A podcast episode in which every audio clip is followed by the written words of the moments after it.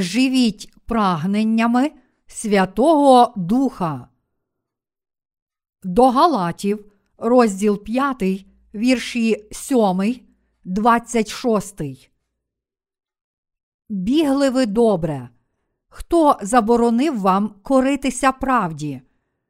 Таке переконання не від того, хто вас покликав. Трохи розчини квасить усе тісто. Я в Господі маю надію на вас, що нічого іншого думати не будете ви. А хто вас непокоїть, осуджений буде, хоч би він хто був.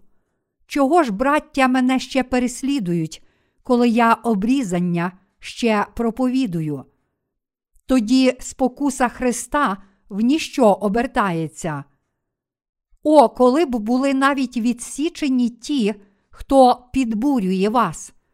Бо ви, браття, на волю покликані, але щоб ваша воля не стала приводом догоджати тілу, а любов'ю служити один одному.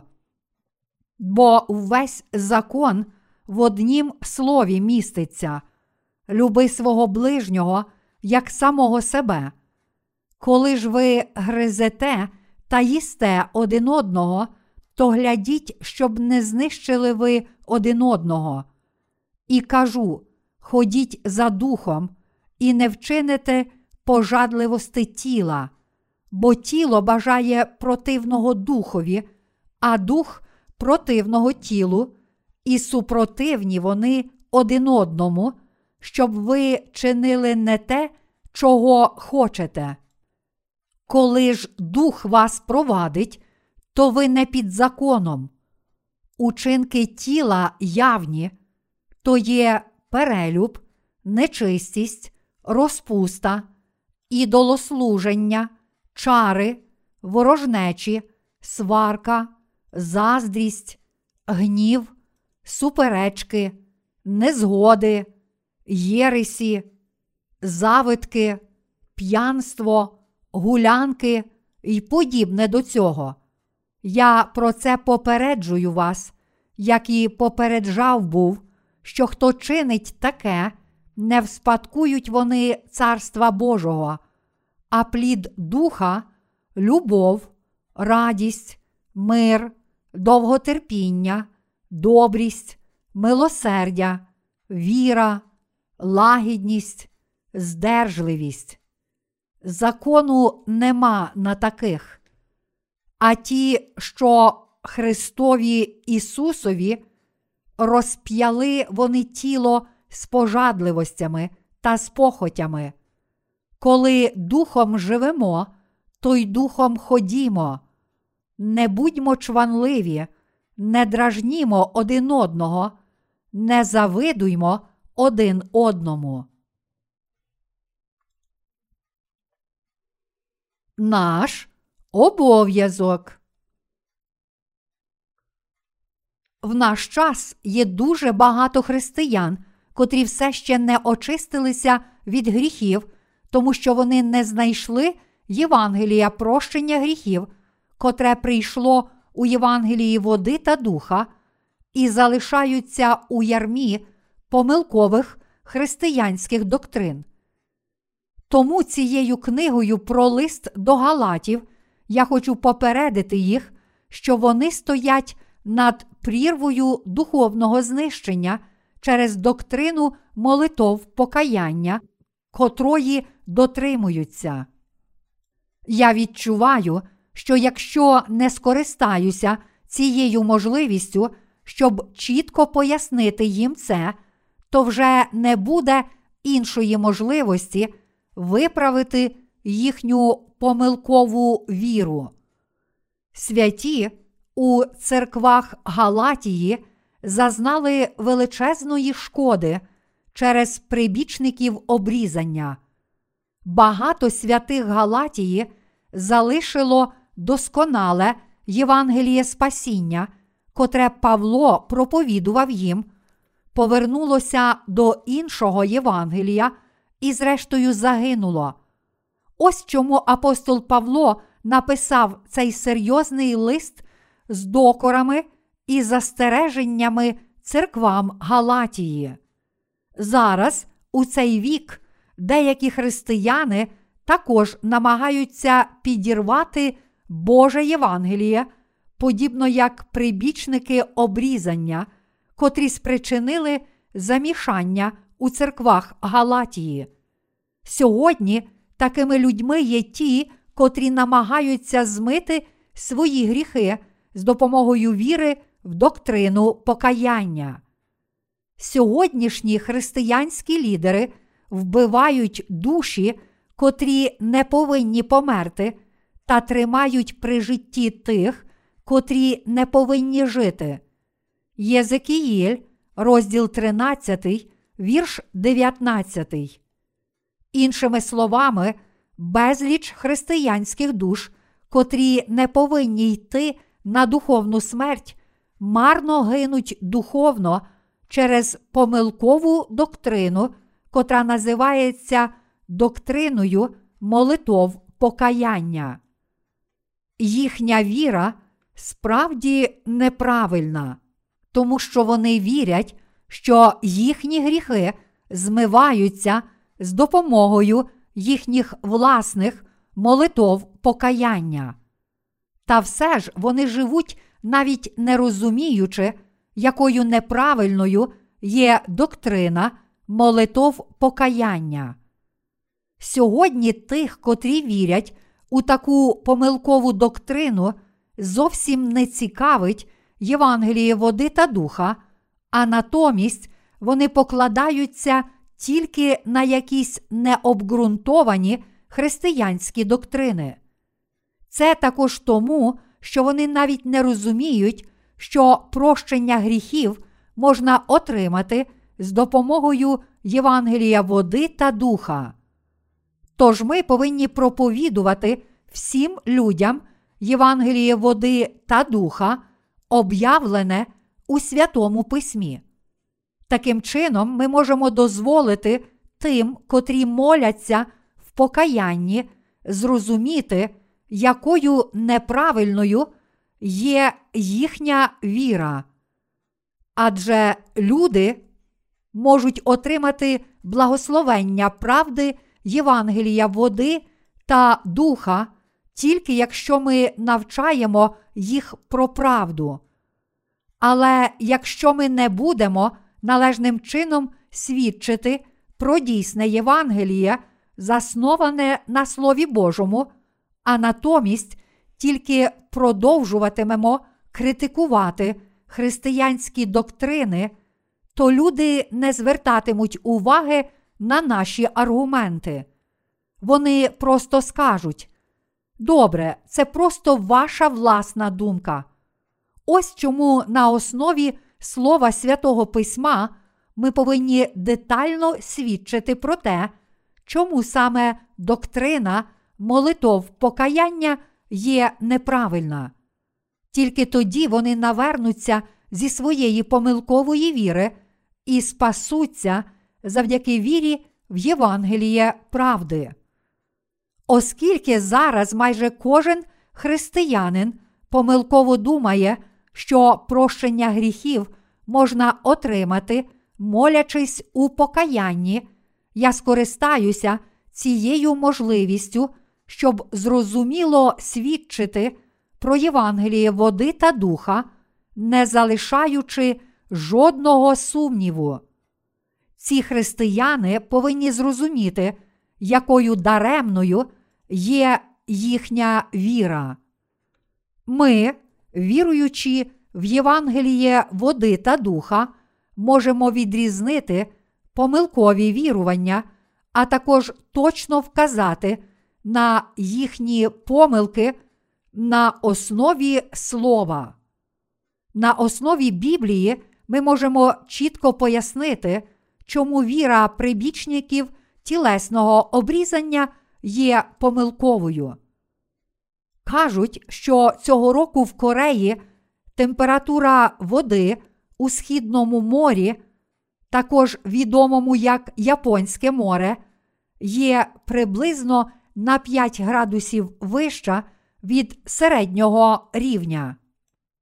Кажуть, що підвищення температури води лише на один градус відповідає підвищенню температури землі на десять градусів. Поступово цей світ наближується до свого кінця. Хочу нагадати вам, що чим гіршим стає світ, тим швидше і більше ми повинні проповідувати Євангеліє води та духа усюди по цьому широкому світу.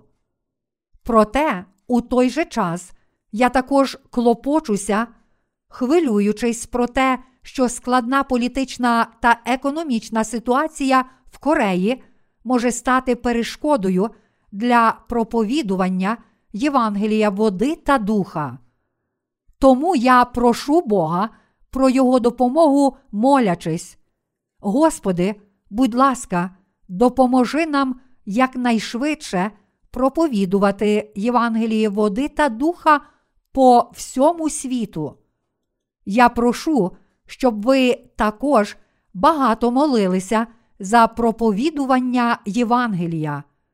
Я прошу вас, щоб ви також молилися перш за все про Божу церкву, за її працівників, за те, щоб Євангеліє проповідувалося на цій землі та щоб слуги Божі єдналися серцями і перемагали вірою.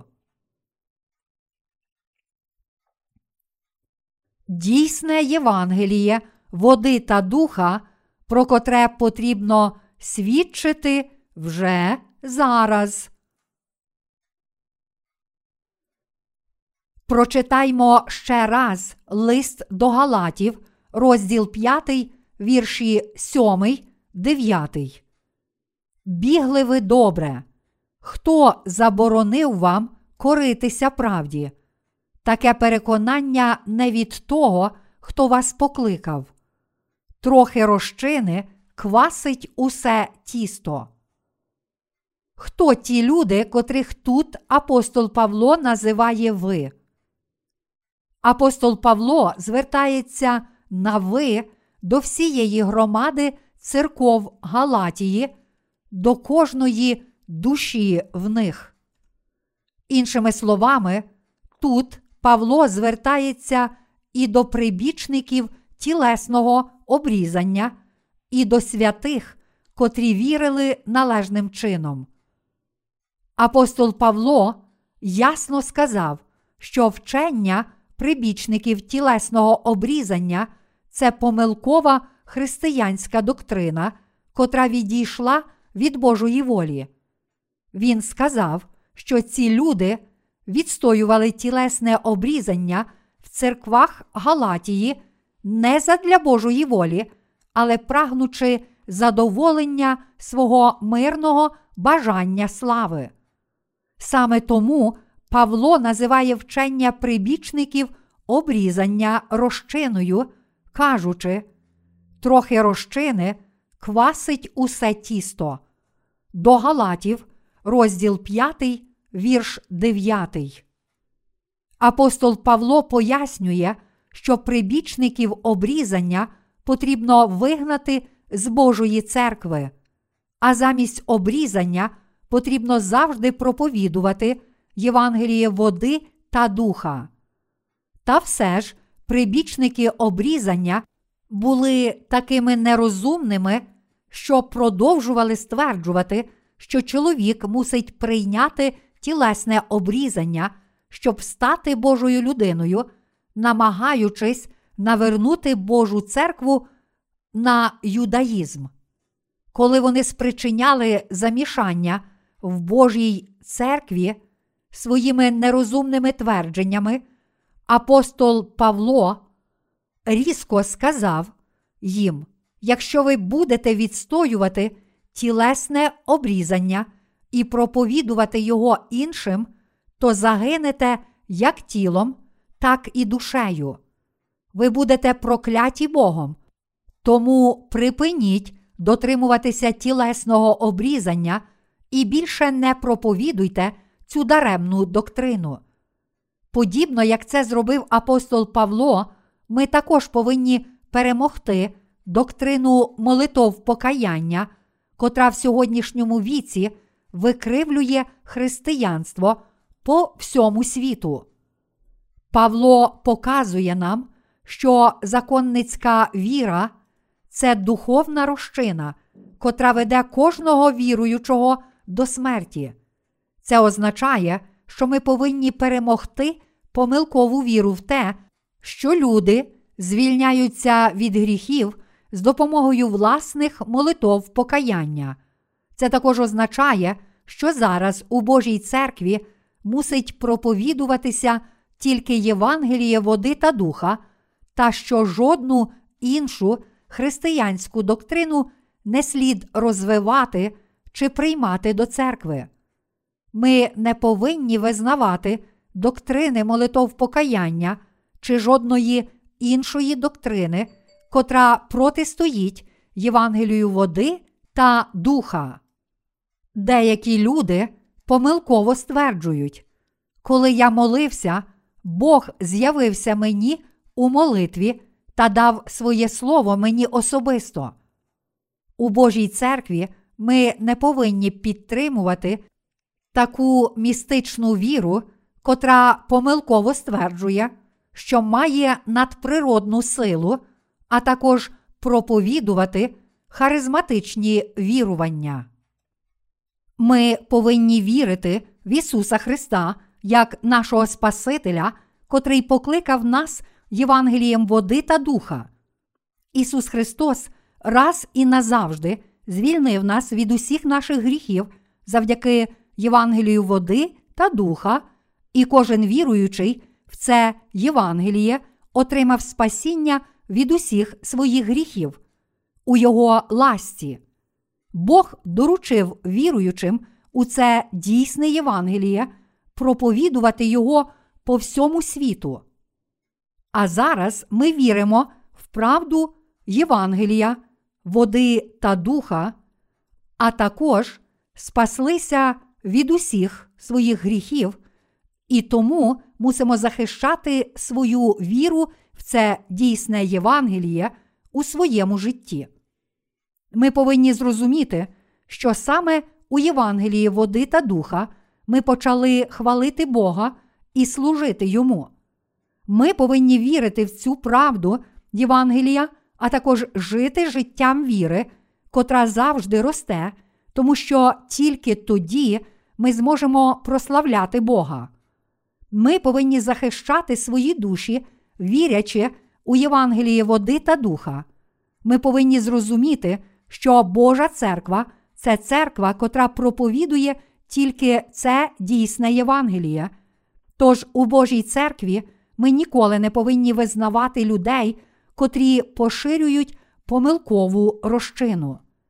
Зараз жодне інше вчення, окрім Євангелія води та духа, не повинно увійти до Божої церкви. А також ми не повинні вірити в жодне з таких вчень.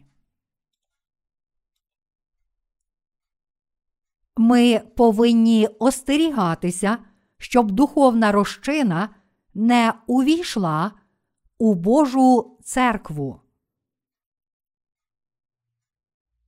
Розчина має властивість рости. Щоб звільнити народ Ізраїлю з неволі Єгипту, Бог дозволив їм перетнути Червоне море і спас їх від наступної кари. Він встановив для них свято Пасхи. Після свята Пасхи надходив тиждень свята Опрісноків. Тому протягом семи днів люди Ізраїлю мусили дотримуватися свята Опрісноків у пустині після того, як вийшли з Єгипту. Господь наказав народу Ізраїлю викинути розчину зі свого житла на сім днів встановленого ним свята Опрісноків. Тут ця розчина рівнозначна сьогоднішнім лихим доктринам, котрі ведуть християн до духовного занепаду. Саме тому Бог хотів, щоб люди Ізраїлю їли простий, прісний хліб. Те, що Господь наказав нам їсти чистий Прісний хліб означає, що він хотів дати нам чисте слово Євангелія води та духа, щоб ми отримали вічне життя у своїх серцях. Тож ті, котрі все ще вірять у доктрину молитов покаяння, повинні вже зараз відкинути цю віру, а натомість повірити в дійсне Євангеліє і отримати спасіння. Щоб це стало можливим, ми самі також повинні щиро та правильно вірити в Євангеліє води та духа і проповідувати його грішникам саме так, як написано, тому що ми отримали прощення своїх гріхів завдяки вірі в це дійсне Євангеліє. Хоч якийсь час квашений хліб може здаватися смачним, його не можна зберігати довгий час, тому що він швидко псується і стає неїстівним. Квашений хліб означає духовно неправильне вчення. Якщо хтось у Божій церкві віритиме в доктрину молитов покаяння замість Євангелія води та духа, то віра таких людей легко зіпсується. Крім того, якщо деякі люди думають, що сила виганяти демонів є краща, ніж віра в Євангеліє води та духа, в Боже Євангеліє, то такими віруваннями вони лише йдуть за чудами і знаками, котрі походять від самого сатани. Євангеліє води та духа, котре ми маємо, це Євангеліє сили, котре дає вічне життя своїм віруючим. Саме тому Господь наказав нам захищати свою щиру віру в Слово Боже і берегти свою віру в Євангелії води та духа. Тому святкуймо не в давній розчині, ані в розчині злоби й лукавства, але в опрісноках чистоти та правди. Перше до Коринтян, розділ п'ятий, вірш восьмий. Проте, подібно як прибічники обрізання дуже зростали в період ранньої церкви, так само і в наш час також є дуже багато людей, котрі вірять у помилкове вчення. Саме тому зараз, у цей вік, ми обов'язково повинні вірити в Євангелії води та духа, захищати його і жити належним життям віри, як слуги Божі.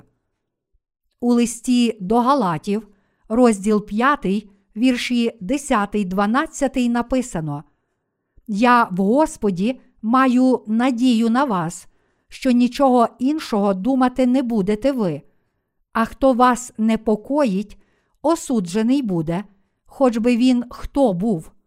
Чого ж, браття, мене ще переслідують, коли я обрізання ще проповідую? Тоді спокуса Христа в ніщо обертається. О, коли б були навіть відсічені ті, хто підбурює вас». Тут апостол Павло каже: «Я в Господі маю надію на вас, що нічого іншого думати не будете ви». Павло також сказав, що Бог судитиме прибічників тілесного обрізання. Далі він каже: «Чого ж, браття, мене ще переслідують, коли я обрізання ще проповідую? Тоді спокуса Христа в ніщо обертається». До Галатів, розділ п'ятий, вірш одинадцять. Іншими словами, Павло показує, що віра прибічників тілесного обрізання є цілком помилковою. Павло наказав святим Галатії відкинути помилкове вчення. Іншими словами, він переконує прибічників обрізання відкинути свою помилкову віру не тому, що хтось критикує її, але з власної волі, тому що така віра не походить від Бога, але була придумана ними самими. Це був не просто наказ Павла, але й наказ Бога. Апостол Павло був дійсним Божим слугою, котрий вірив у Євангелії води та духа і котрого дуже переслідували за те, що він проповідував цю віру. Щоб захистити цю віру, він переніс величезні смертоносні страждання за своє свідчення. Апостол Павло перетерпів тілесні тортури і страждання, щоб захистити Євангеліє води та духа. Саме тому Павло дорікав прибічникам обрізання, кажучи, що вони відстоюють тілесне обрізання тільки для того, щоб не бути переслідуваними з Христом. Яку віру мав апостол Павло? Він визнавав свою віру такими словами: «Бо ви всі, що в Христа охрестилися, у Христа зодягнулися». До Галатів, розділ три, вірш двадцять сім.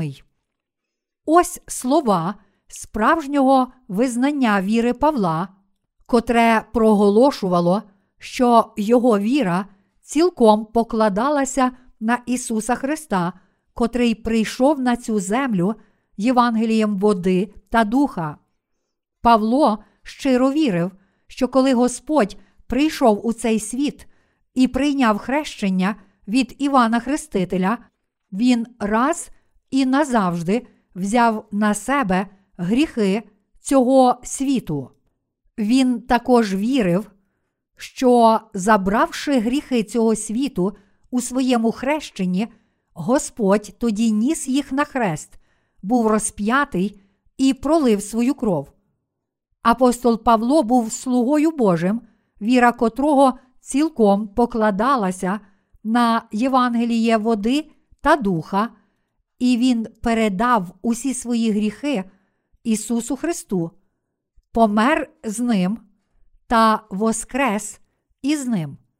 І цими словами Павло закликає нас мати таку ж віру. Павло сказав, що ті, котрі зараз щиро вірять у Євангеліє води та духа, це ті, котрі отримали вічне життя завдяки вірі в те, що вони вже померли з Христом і воскресли з ним. Давши нам Євангеліє води та духа, наш Господь наказав нам жити життям віри, покладаючись на це досконале Євангеліє правди. Проте деякі люди не вірили в Євангеліє води та духа як у дійсну правду, а натомість створювали перешкоди для Божої церкви своїм помилковим вченням про тілесне обрізання. Павло сказав таким людям, що хоче, щоб вони відкинули свої помилкові вірування. Справді, ті, чия віра відійшла від Бога, повинні відкинути свою викривлену віру. Якщо вони самі не розуміють помилковості своєї віри і не відкидають її, то хто ще може відкинути її замість них? Ми повинні чітко зрозуміти, що ми самі мусимо відкинути всі інші вчення, окрім Євангелія води та духа. Євангеліє води та духа – це безперечна правда, котра змила всі гріхи світу, і саме тому ми можемо знову і знову проповідувати її людям. Навіть якби ми мусили проповідувати це дійсне Євангеліє води та духа десятки тисяч разів, це не було б забагато. Навпаки, проповідувати щось інше, відмінне від Євангелія води та духа, хоча б одну мить, означає бути цілком зіпсутим. Люди не втомлюються від слухання чистого, прісного слова Євангелія води та духа. Проте тим, котрі не вірять у правду Євангелія води та духа цілим серцем, набридає слухати це Євангеліє багато разів. Вони прагнуть ще більше покладатися на свою упереджену, помилкову віру, відкидаючи Євангеліє води та духа. Проте їхня віра і знання це насправді не що інше, як лиха розчина перед Богом. Саме тому я закликаю вас усіх чітко пізнати, що каже і означає правда Біблії, та щиро цілим серцем вірити у Євангелії води та духа. Щоб пробудити нас для Євангелія води та духа, Бог багато разів каже нам про нього за часів Старого Завіту. Насправді, тілесне обрізання також було тінню Євангелія води та духа. Коли ми навчаємо тих, котрих ввели в замішання прибічники тілесного обрізання, ми повинні розповідати їм, що закон обрізання мав на меті дозволити їм пізнати обрізання серця, тобто прощення гріхів. До Римлян, розділ другий, вірш двадцять дев'ятий. Тож ми повинні зрозуміти, що законницьке дотримання тілесного обрізання не має нічого спільного з Ісусом Христом. Якщо Євангеліє, котре проповідують сьогоднішні християни, відрізняється від Євангелія води та духа, то вони повинні зрозуміти, що не мають нічого спільного з Ісусом Христом. Тут ми також бачимо причину, чому нам слід вірити і проповідувати Євангеліє води та духа. Ми повинні пам'ятати слово правди, котре проповідував Павло. Прагнення Святого Духа, про котрі каже апостол Павло. А зараз апостол Павло каже про пожадливість плоті та про прагнення духа. А тоді він підсумовує: а ті, що Христові, Ісусові, розп'яли вони тіло з пожадливостями та з похотями. Коли духом живемо, то й духом ходімо. Не будьмо чванливі, не дражнімо один одного, не завидуймо один одному. До Галатів, розділ п'ятий, вірші двадцять четвертий, двадцять шостий. Зараз ми повинні жити відповідно до прагнень Святого Духа решту свого життя. Ми повинні приборкати інстинкти та бажання своєї плоті. Якщо ми справді віримо в Ісуса Христа, то мусимо приборкати кожне бажання і пожадливість тілесну з допомогою Ісуса Христа, і тому мусимо воскреснути з Ним. Тільки тоді ми зможемо назвати себе дійсними слугами Христа. Якщо, з іншого боку, ваші серця все ще повні світських пожадань, і якщо ви все ще йдете за власними бажаннями, то мусите зрозуміти, що насправді не вірите щиро в Ісуса Христа, а також не йдете за Ним. Подібно як багато християн пішло на духовне знищення в дні апостола Павла через прибічників обрізання, в цей вік також деякі люди все ще прагнуть задоволення, пожадань плоті, навіть вже повіривши у Євангеліє води та духа. Зрештою, вони отримають велику кару страшного Божого покарання, тому що перешкоджають проповідуванню Євангелія. Ті, котрі не відкидають пожадливості своєї плоті, навіть вже народившись знову, завдяки вірі в Євангеліє води та духа, є такі ж самі, як і прибічники тілесного обрізання. Спільним для них усіх є те, що вони працюють, щоб зруйнувати Божу церкву і перешкодити поширенню Євангелія води та духа. Насправді, вони є ворогами Бога. Апостол Павло неодноразово визнавав свою віру в Євангеліє води та духа. я розп'ятий з Христом, і живу вже не я, а Христос проживає в мені. До Галатів, розділ другий, вірш двадцятий. Бо ви всі, що в Христа охрестилися, у Христа зодягнулися. До Галатів, розділ третій, вірш двадцять сьомий. А ті, що Христові Ісусові, розп'яли вони тіло з пожадливостями та з похотями. До Галатів, розділ п'ятий, вірш двадцять четвертий. Далі Павло стверджує, що він був розп'ятий з Христом та воскрес із ним завдяки своїй вірі в Євангеліє. Чому він це робить? Тому що ми повинні визнати віру в Євангеліє води та духа, адже навіть отримавши прощення своїх гріхів завдяки вірі в це дійсне Євангеліє, ми все ще перебуваємо в полоні своєї недосконалої плоті. Хоч наша плоть все ще недосконала, ми вже отримали прощення своїх гріхів завдяки вірі в Євангелії води та духа. Проте, якби ми продовжували виконувати прагнення плоті, навіть вже народившись знову, то це означало б іти за нашим давнім паном. Ви мусите зрозуміти, що якби ми, народжені знову, пішли за своєю плоттю, це означало б сказати, що ми більше не маємо нічого спільного з Господом після того, як ми спаслися від усіх своїх гріхів завдяки вірі в Євангеліє води та духа. Це означало б служити давньому пану Фараону. Можливо, деякі з вас мають двох царів у своїх серцях. Можливо, один з них – це Бог, а інший цар – це ваше его, тобто пожадливість тілесна.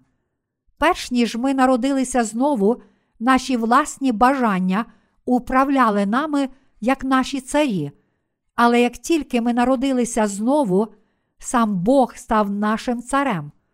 Якщо, незважаючи на це, ви пішли б за своєю плоттю, навіть вже народившись знову, то зрештою перетворилися б на ворогів Бога. Ось що я сьогодні хочу чітко вам пояснити. Ми стали новими створіннями. У Кореї є багато тополь, посаджених вздовж берегів річок чи на окраїнах сіл. Припустимо, що сільські старішини вирішили зрубати стару величезну тополю, кажучи, що вона більше не потрібна.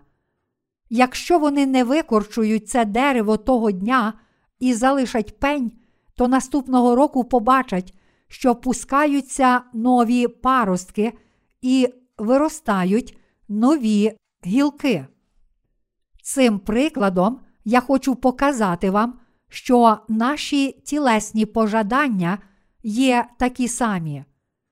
Апостол Павло каже, що оскільки ми віримо в Євангеліє води та духа у своїх серцях, у нас проростає нове життя в Ісусі Христі. В розділі одинадцятому листа до Римлян Павло пояснює, що дійсне життя, тобто Євангеліє води та духа, було дане нам, хоч ми мали тільки лихі пожадання плоті.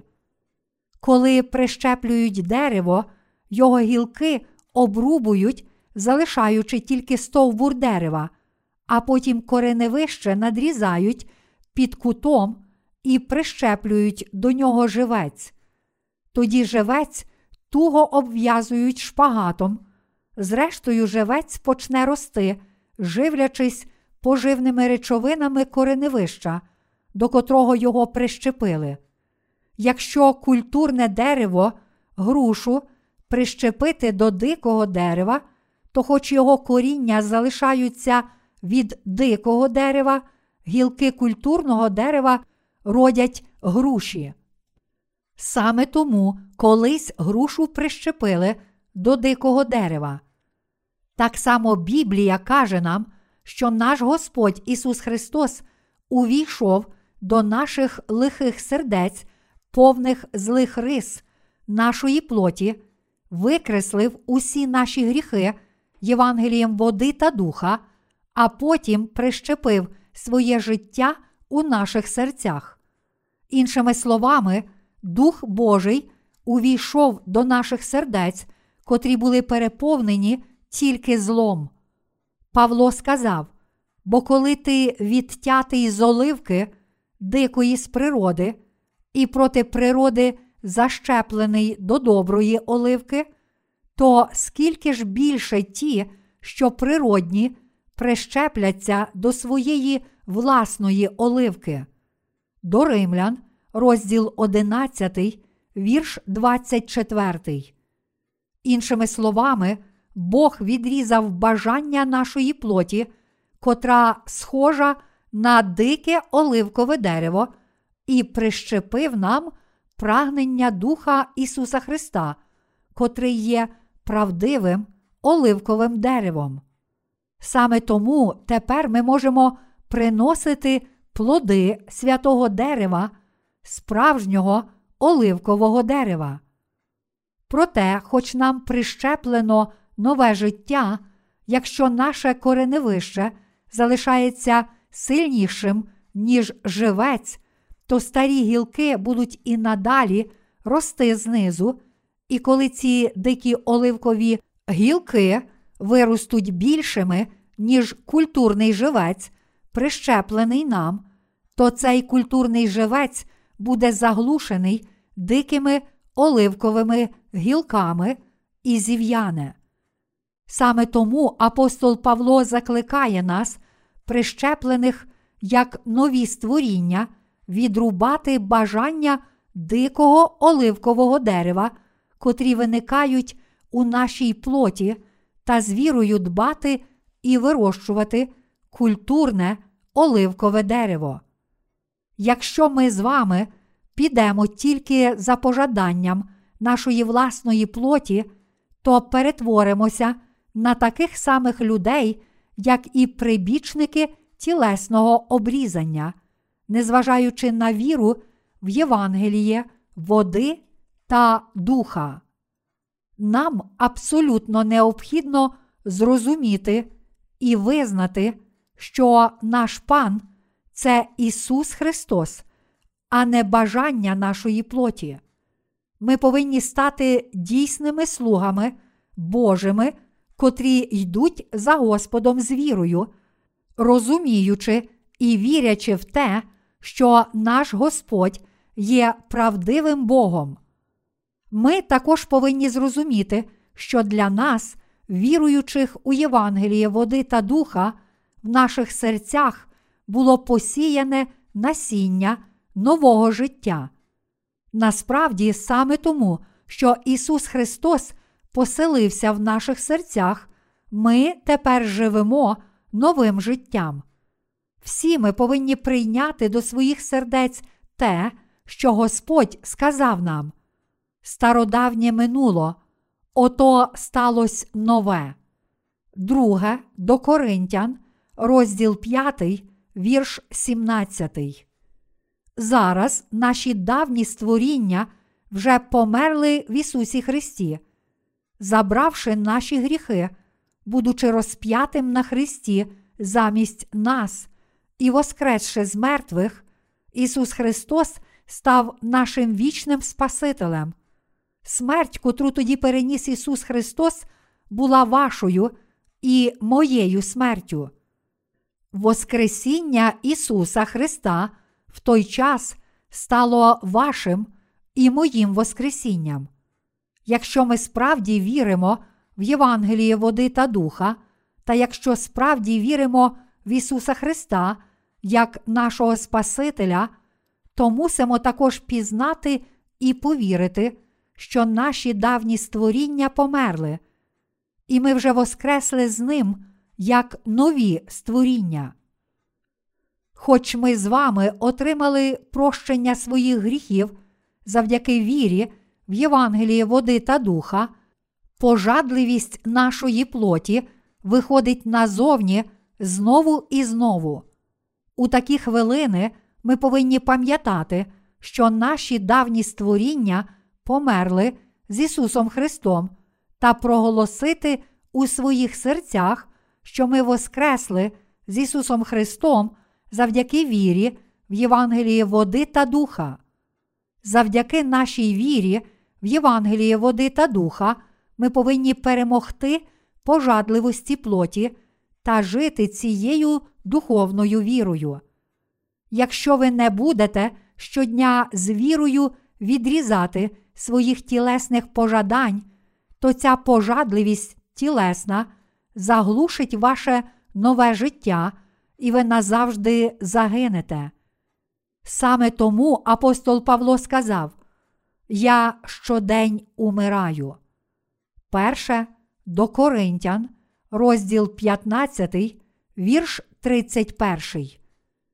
Ми також повинні відрізняти все, що походить з наших думок, щоб побачити, чи це правильне, чи неправильне. Якщо ми дізнаємося, що наші думки неправильні, подивившись на них у світлі Євангелія води та духа, то мусимо відкинути їх. Завдяки нашій вірі в Євангелії води та духа всі ми повинні відрізнити помилкові вірування від правильної віри і захистити цю дійсну віру, тому що інакше ми отримали б духовну смерть. Я впевнений, що жоден з вас не хоче перетворитися на людину, котра хоч і приєдналася до Божого народу завдяки вірі в Євангелії води та духа, все ще протистоїть волі Божій і проповідує неправду на цій землі проти його волі. Проте, якщо ви не перемагатимете своїх тілесних пожадань, навіть вже повіривши у Євангелії води та духа, то зрештою станете схожими на Єровоама. Жоден з вас не хотів би стати схожим на царя Єровоама.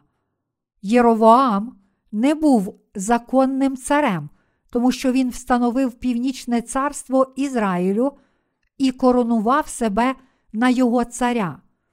Боячись, що його народ відійде до царя Юдеї, він вчинив великий гріх, на власний розсуд змінивши день очищення і встановивши священство. Цар Єровоам на власний розсуд переніс день очищення з десятого дня сьомого місяця на п'ятнадцятий день восьмого місяця та приносив жертву дня очищення в цю нову дату, котру сам вибрав. Левит, розділ шістнадцятий, вірш двадцять дев'ятий. Третя царів, розділ дванадцятий, вірші три, тридцять два.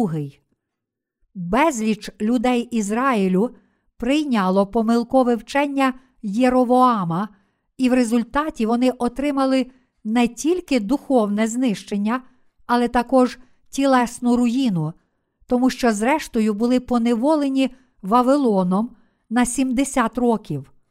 Саме тому, що Єровоам вчинив великий гріх проти Бога, котрий викликав його гнів, люди Ізраїлю зрештою втратили свою країну, котра була поневолена на сімдесят років. Викрививши правду жертви дня очищення, встановленого Богом, Єровоам вчинив важкий гріх, котрий привів цілий його народ до смерті.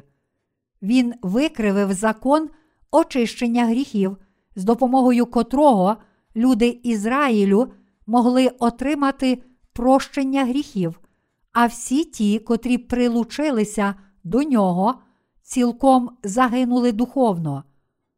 Іншими словами, цей чоловік Єровоам не тільки сам згрішив і пішов на духовну смерть, але також привів до духовної смерті багатьох людей. Апостол Павло сказав: «О, коли б були навіть відсічені ті, хто підбурює вас!» До Галатів, розділ п'ятий, вірш дванадцятий. Якби ми були на місці Павла, то, напевно, не сказали б так. Натомість ми сказали б: «Я хочу, щоб ви відкинули тих, котрі непокоять вас своїм помилковим вченням». Проте Павло все ще мав співчутливе серце до них і тому сказав: «Стережіться тих, котрі непокоять церкву і перешкоджають вам. Такі люди повинні самі залишити вас. Вони самі повинні відкинути своє помилкове вчення». Тоді як деякі люди збиваються з дороги, повіривши у Євангеліє води та духа, інші йдуть за Господом послідовно та довгий час від моменту, коли народжуються знову завдяки вірі в це Євангеліє. Мої браття віруючі, нам не дуже легко йти за Господом, отримавши прощення гріхів. Ви мусите мати трохи пошани до тих, котрі повірили у Євангеліє води та духа раніше від вас, тому що ці люди завжди жили життям віри в це дійсне Євангеліє та служили Богу вже давно. Це не так легко жити таким життям віри. Вони вже давно вірять в Ісуса Христа і в покорі служать та йдуть за Ним, як за своїм царем. Вони також весь цей час боролися проти своїх бажань і долали їх з вірою. Вони справді гідні нашої пошани, тому що, незважаючи на свою недосконалу природу, захистили Євангеліє води та духа, з вірою подолали свої пожадання і щиро йшли за Господом до сьогодні. В Божій церкві є попередники віри. Хто ці попередники? Ми не повинні думати, що людина є попередником віри тільки тому, що вона вже давно отримала прощення гріхів. Ми називаємо людину попередником віри не тільки тому, що вона спаслася від гріхів раніше за нас, але також тому, що вона має віру і серце попередника віри. Такі попередники віри боролися і подолали дуже багато спокус своїх пожадань. Вони перемогли свої бажання і продовжували служити та йти за Господом, незважаючи на власні недоліки, і вже це означає, що вони заслуговують на нашу пошану. Ви мусите поважати своїх попередників віри в церкві, дотримуватися її настанов і йти за Господом в покорі перед ними. Деякі нові, народжені знову святі, можуть сказати: «Я досить добре живу життям віри». А як ці так звані попередники віри? Мені здається, що вони не дуже важливі. Але порядок у церкві, встановлений Богом, не змінюється, якою б обдарованою чи відданою не була духовна молодь. Попередники віри йшли за Господом весь цей час, зносячи безліч випробувань і з вірою відкидаючи багато своїх пожадань, незважаючи на власні недоліки і слабкості. Всі вони заслуговують на пошану від тих, котрі йдуть за ними. Ми з вами також мусимо з вірою відкинути пожадання плоті, котрі виникають у наших серцях. Ми обов'язково помремо, якщо будемо прагнути задоволення власних тілесних пожадань. хоч ми можемо деякий час йти за пожаданнями плоті, тому що всі ми недосконалі, все ж ми повинні йти за Ісусом Христом, вірячи у Євангеліє води та духа. Речі цього світу насправді нічого не варті. Те, що є в цьому світі, не є вічне. Рано чи пізно все в цьому світі зміниться і зникне. Перше Івана, розділ другий, вірш сімнадцятий. Погляньте на монголів, нащадків Чингісхана, котрий колись управляв найбільшою імперією в історії людства. Вони тепер живуть у маленькій слабкій країні, затьмареній Китаєм. Так само все в цьому світі неминуче занепадає, як тільки досягає вершини свого розвитку. Слава світу зникає в одну мить. Насправді, набагато більше людей ще навіть не досягають вершини свого розвитку, а гинуть і непомітно зникають. Мої браття віруючі, чи всередині вас виникає багато пожадань плоті? Хоч ви щодня присягаєте і вирішуєте ніколи не піддаватися таким пожаданням, хіба вони не виникають знову вже наступного дня? Тоді як тілесні пожадання продовжують виходити на поверхню, ви все ж мусите відкидати їх знову і знову своєю вірою в Євангеліє води та духа. Павло сказав: «А ті, що Христові, Ісусові, розп'яли вони тіло з пожадливостями та з похотями». До Галатів, розділ п'ятий, вірш двадцять четвертий.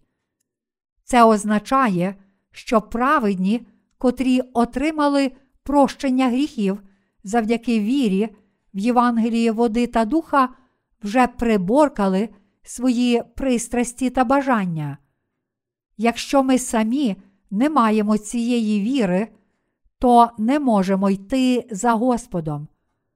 Ми не можемо йти за Господом, якщо щодня не будемо зрікатися себе самих.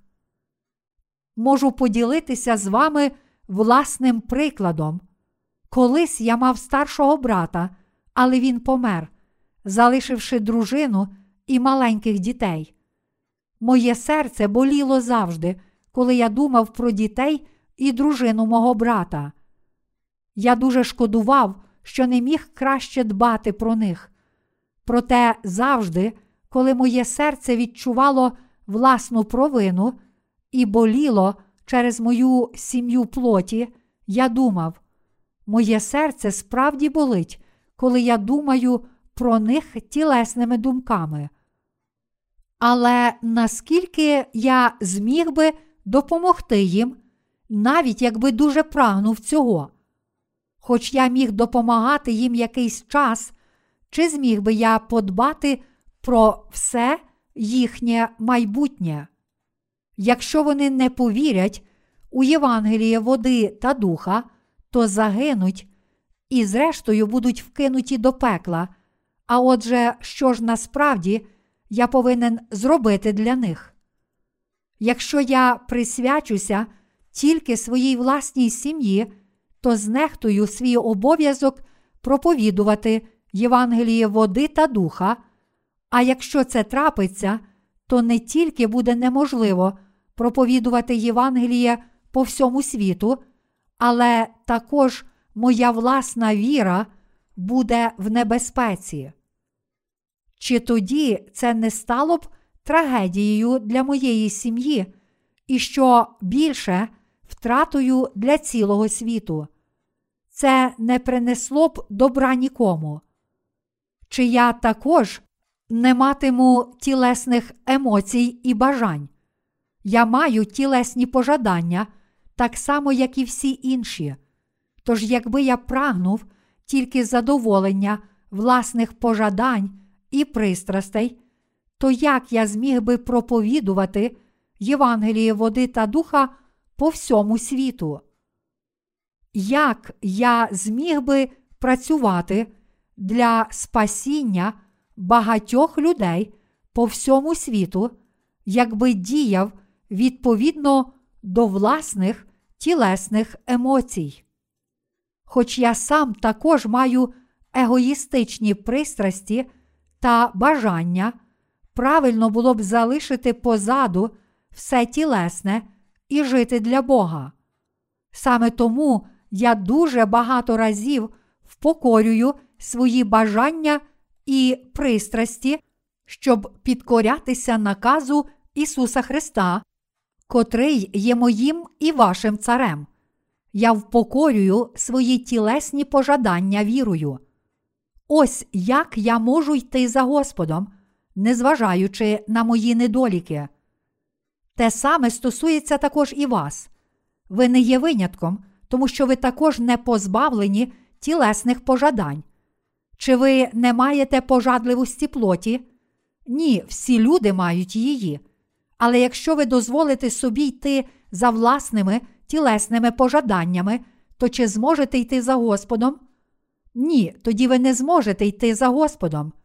А якщо не зможете йти за Господом з вірою, то будете зруйновані духовно. Всі ми будемо зруйновані. Якщо ви прагнете задоволення тілесної пожадливості, то на цьому все не закінчиться. Які будуть наслідки, якщо ми підемо за бажаннями нашої плоті? Якщо ми не підемо за Господом з вірою, незважаючи на те, що ми вже спаслися від гріхів завдяки вірі в Євангелії води та духа, то зрештою станемо духовними невдахами. Зазнати невдачі у своєму житті віри означає бути зруйнованим як тілом, так і душею. Якщо це трапиться, то ми не зможемо отримати Божого благословення. Саме тому ми повинні йти за Господом, вірячи у Євангеліє води та духа. Завдяки нашій вірі в Євангеліє води та духа наші тілесні пожадання повинні померти з Христом, а наша душа повинна воскреснути з Христом. Ми повинні йти за Господом, вірячи в Нього і в Його дійсне Євангеліє, а для цього мусимо перемогти свої бажання і пристрасті. Коротше кажучи, ми повинні жити з вірою в Господа, незалежно від обставин. Ось що зараз каже нам апостол Павло. Ми самі повинні жити такою вірою. Якщо саме так апостол Павло навчав, то прибічники обрізання також мусять зрозуміти свої помилки і відкинути власне помилкове вчення. Те ж саме стосується також і нас. Замість неохоче відкинути свою помилкову віру тільки тому, що хтось завжди критикує її, ми самі повинні зрозуміти свою помилку і відкинути всі даремні вчення з власної волі. Апостол Павло сказав: «Бо ви, браття, на волю покликані, але щоб ваша воля не стала приводом догоджати тілу, а любов'ю служити один одному». До Галатів, розділ п'ятий, вірш тринадцятий. Він також продовжує: «Коли ж ви гризете та їсте один одного, то глядіть, щоб не знищили ви один одного». До Галатів, розділ п'ятий, вірш п'ятнадцятий.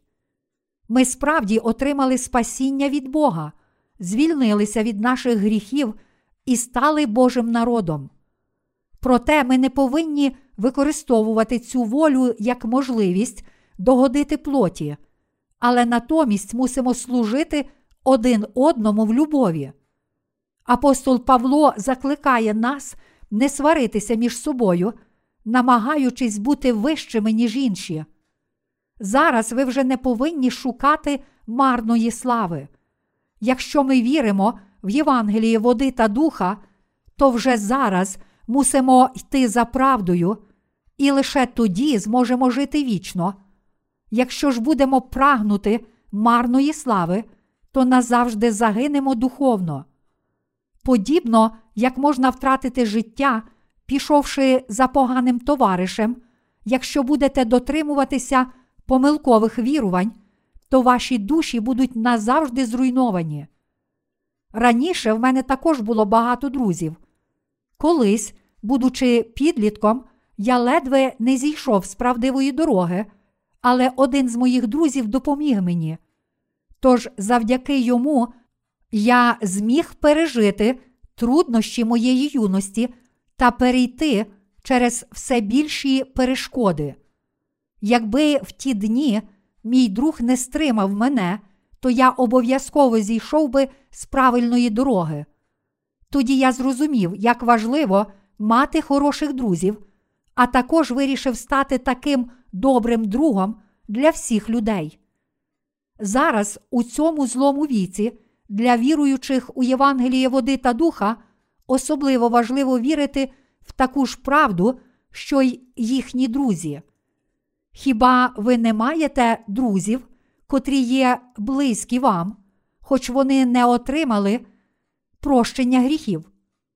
Звичайно, навіть народжені знову праведні мають емоції, тому вони також можуть бути емоційно прив'язані до когось, хто не отримав спасіння. Проте, якщо ви товаришуєте з людиною, віра котрої відрізняється від вашої, то тоді, зрештою, загинете духовно. Саме тому ми повинні остерігатися, щоб не впасти в світські стосунки. Навіть праведні можуть слухатися своїх емоцій, тому що насправді залишаються тілесними, але якщо вони справді присвячуються Богу, то вчинять мудро, якщо будуть товаришувати з праведними.